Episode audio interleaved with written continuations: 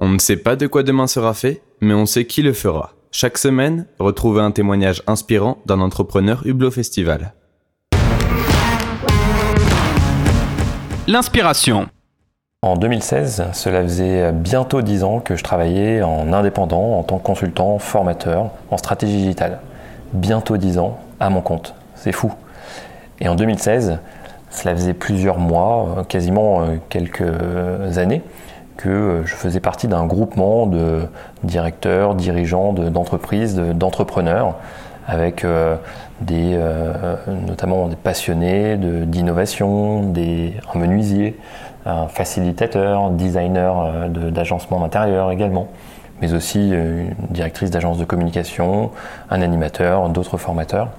Et dans ce groupement, la, la variété des profils, euh, les échanges, l'animation, les émulations qui ont permis de, faire émerger parfois de nouvelles idées, de, répondre à, des problèmes, m'ont, moi en l'occurrence, euh, permis de faire naître la structure que j'ai aujourd'hui co-créée, co-fondée avec euh, Nicolas, qui s'appelle Sequoia.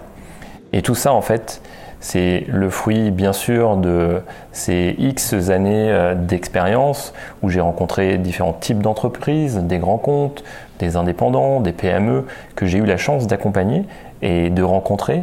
Et à chaque fois, ce sont vraiment des rencontres vraiment, vraiment hyper enrichissantes qui m'ont permis de me rendre compte que j'avais vraiment cette chance-là de travailler à mon compte et que je voulais continuer de travailler à mon compte. Sauf que continuer de travailler à son compte, eh bien, un jour ou l'autre, on arrive à, stagner, on a un petit peu fait le, tour du bocal, on cherche à, innover, à créer de nouvelles choses. En tout cas, moi en l'occurrence, c'est ce que j'ai vraiment voulu faire, créer de nouvelles choses. Et je ne pouvais pas le faire tout seul.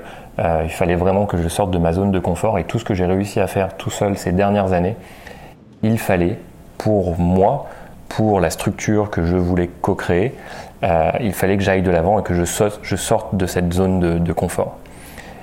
Et ce groupement d'entrepreneurs, de dirigeants dont on faisait partie, m'a permis cela. En 2016, on a fait un brainstorming chez notre franco-british préféré, hein, Philippe, euh, avec euh, Christian qui animait euh, la soirée avec quelques pizzas, quelques, quelques bières. Et l'objectif de la soirée, c'était de me permettre de trouver un, nom, une, une, dénomination à cette entreprise que j'ai toujours voulu créer.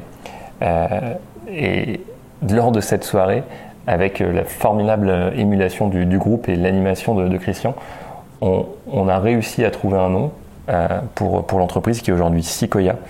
Et en fait, j'ai eu un déclic vraiment lorsqu'il y a une personne qui a, répondu à la question si le projet de Mathieu devait être un arbre ou une plante, ce serait quoi L'un du groupe a, dit ce serait un, un séquoia. Et l'explication, c'est concrètement, euh, son projet, il va grandir, il va prendre de la hauteur, euh, il, va avoir besoin de, s'identifier, de voir tout ce qu'il y a autour de lui et de, permettre aux personnes qui va accompagner Mathieu de, faire la même chose, l'entreprise qu'on va accompagner de faire exactement la même chose, de prendre de la hauteur.